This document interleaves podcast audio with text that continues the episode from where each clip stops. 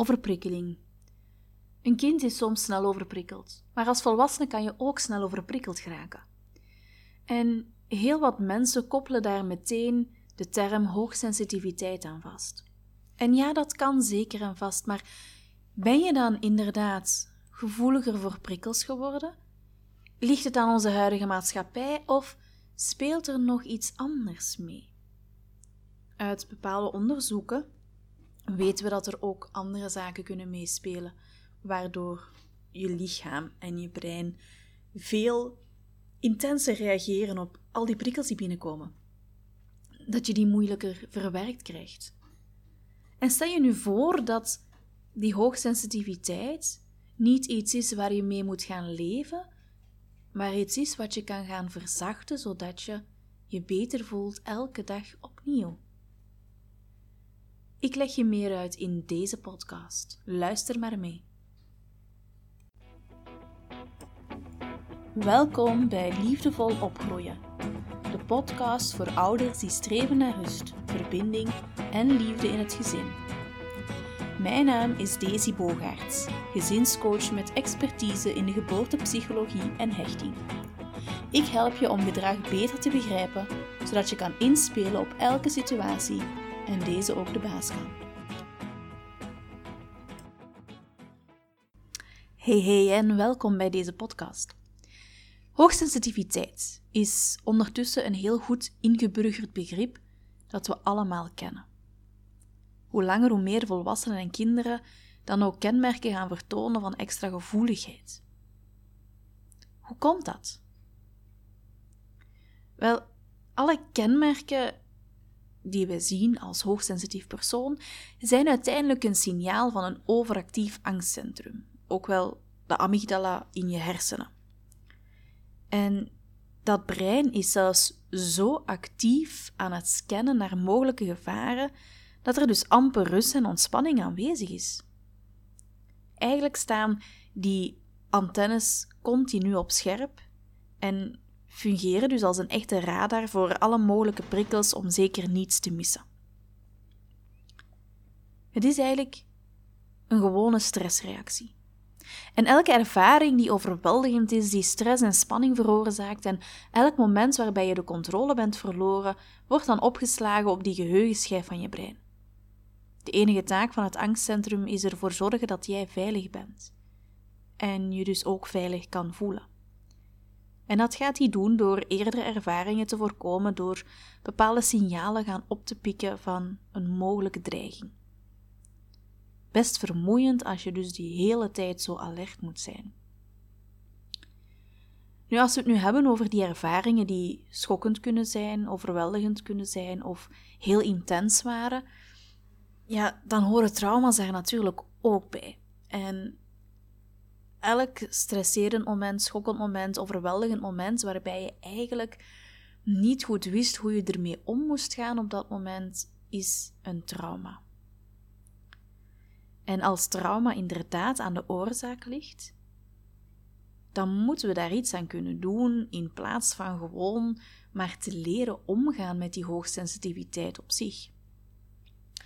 Als je ziek bent, dan ga je ook naar de dokter, zodat die ziekte opgelost kan worden. Je kiest er niet voor om ermee te blijven zitten en ermee te leven. Nee, je zoekt naar oplossingen om het Ja, zo goed mogelijk te verwijderen. En dat is hetzelfde met de kenmerken van hoogsensitiviteit. De kenmerken die je dan zou kunnen laten verdwijnen, waar je effectief last van hebt, die moet je dan laten verdwijnen. De kenmerken waar je baat bij hebt, waar je je goed bij voelt, die je sterker maken, die hoef je natuurlijk niet te verwijderen. Maar heel vaak zien we dat trauma er inderdaad voor zorgt dat er extra overprikkeling is, dat er kinderen zijn die veel meer alerter zijn en hun brein eigenlijk constant overbelasten hierdoor. Um, en dat is niet gezond. Dat is helemaal niet gezond. Nu, een van de meest voorkomende, maar toch onbekende trauma's is geboortetrauma.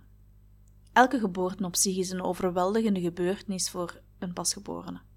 En we staan er niet genoeg bij stil en toch is dit moment in het leven zo, zo, zo enorm belangrijk. Die zwangerschap, die geboorte, die vormen eigenlijk onze eerste patronen in ons brein, in ons gedrag. Um, elke herinnering wordt opgeslagen in het geheugen en van hieruit gaat ons brein dus continu gaan reageren. Um, gaan interpretaties maken over alles wat hij ziet en ervaart in de wereld en daar gaat reactie op komen.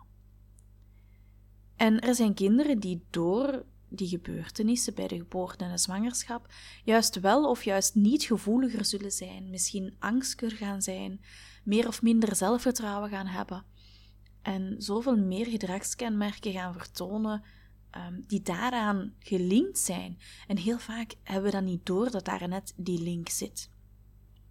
Nu, ook de hechting en het basisgevoel van veiligheid wordt beïnvloed door die eerste ervaringen. Twee enorm belangrijke voorwaarden om je brein in rust te houden en de binnenkomende prikkels beter en sneller te kunnen verwerken is hechting en veiligheid. Nu, zoals je waarschijnlijk ook wel zelf weet, zal een kind of een volwassen persoon die overprikkeling gaan uiten in zijn gedrag. Um, ze worden bijvoorbeeld heel snel boos of um, kunnen uit het niets beginnen huilen. Ze hebben vaak hoofdpijn, trekken zich terug, Um, zijn schrikachtig, voelen zich opgejaagd, zijn snel geïrriteerd, uh, faalangst kan optreden, vermoeidheid, prikkelbaarheid enzovoort. Het zijn allemaal stuk voor stuk signalen dat het zenuwstelsel te belast werd door al die prikkels uit de omgeving.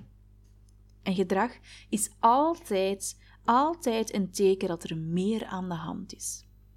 Al is het een onvervulde behoefte of een boodschap dat niet met woorden geuit kan worden of net die onrust door de overprikkeling dat een kind kan ervaren.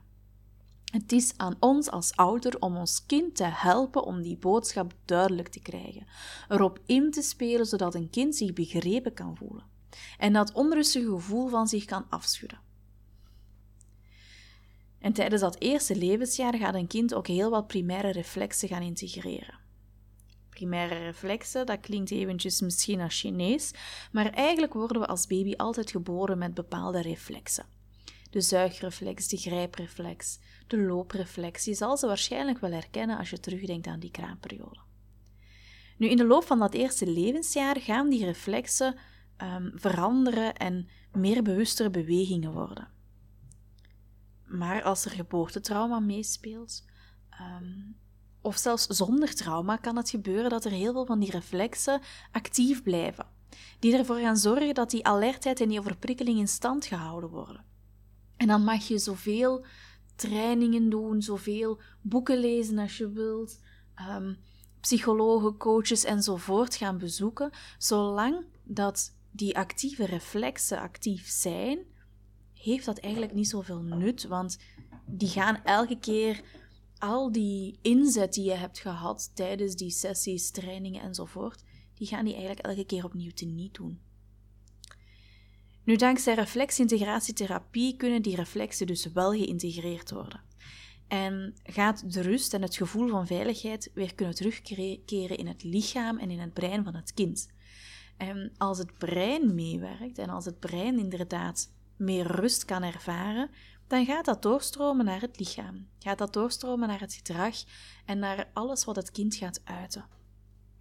Overprikkeling gaat dus ook enorm afnemen.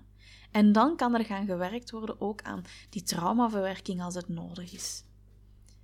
Um, dus als jij merkt dat jij of je kind last hebt van uh, bepaalde gedragskenmerken die ik heb opgenoemd, of toch wel um, heel veel overprikkeling, um, of... ja, nogal intense reacties, te boos, te verdrietig, um, te snel huilen, dan speelt daar zeker iets mee. Kan het ook zijn dat er reflexen zijn die nog heel actief zijn, die misschien wat meer rust nodig hebben. Of merk je heel veel onrust op bij je kind of overprikkeling op bij je kind? Of is je kind toch echt wel heel vaak moe? Um, weigert hij te eten uit vermoeidheid of... Um, heeft hij moeite om goed te kunnen slapen of wordt hij veelvuldig wakker? Het zijn allemaal signalen waarop er mogelijk reflexen zijn die ervoor zorgen dat je kind die overprikkeling gewoon niet langer de baas kan.